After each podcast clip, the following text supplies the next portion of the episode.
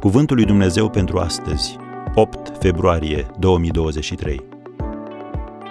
Noi suntem înaintea lui Dumnezeu o mireasma lui Hristos. 2 Corinteni 2, versetul 15.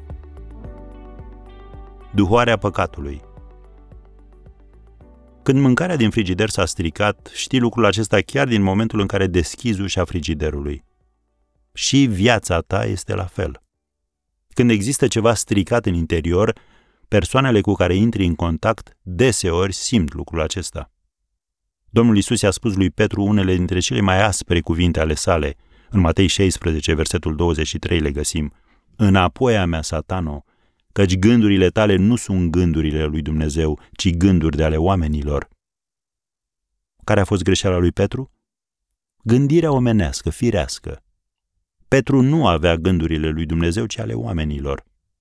Petru îl mustrase pe Domnul Isus, iar Isus i-a aplicat o corecție usturătoare, dar necesară. Există păcate afară din trup și păcate împotriva trupului.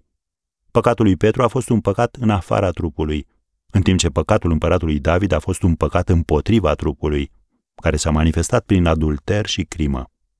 Mai târziu, David a scris în Psalmul 19, versetele 12 și 13, Iartă-mi greșelile pe care nu le cunosc. Păzește de asemenea pe robul tău de mândrie, ca să nu stăpânească ea peste mine. Am încheiat citatul. Dumnezeu nu dorește să devii egocentric și introspectiv, într-o așa măsură încât să trăiești toată viața condamnându-te. Însă El dorește să fii sensibil la păcat și să-l rezolvi numai decât. Sfânta Scriptură ne oferă trei modalități prin care ne putem păstra curați într-o lume poluată spiritual.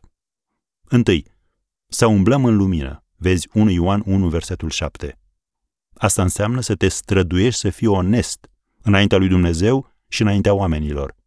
2. Să fim persoane responsabile.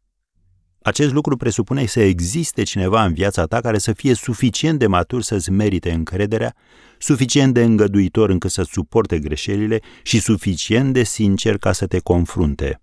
Vezi și Proverbele 13, versetul 20.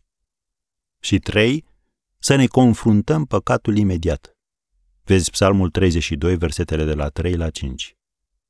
Momentul în care devii conștient că ai păcătuit trebuie să te ducă la mărturisirea păcatului și la curățarea de păcat.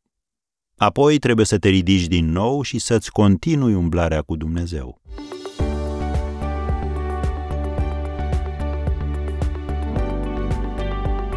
Ați ascultat Cuvântul lui Dumnezeu pentru astăzi rubrică realizată în colaborare cu Fundația SER România.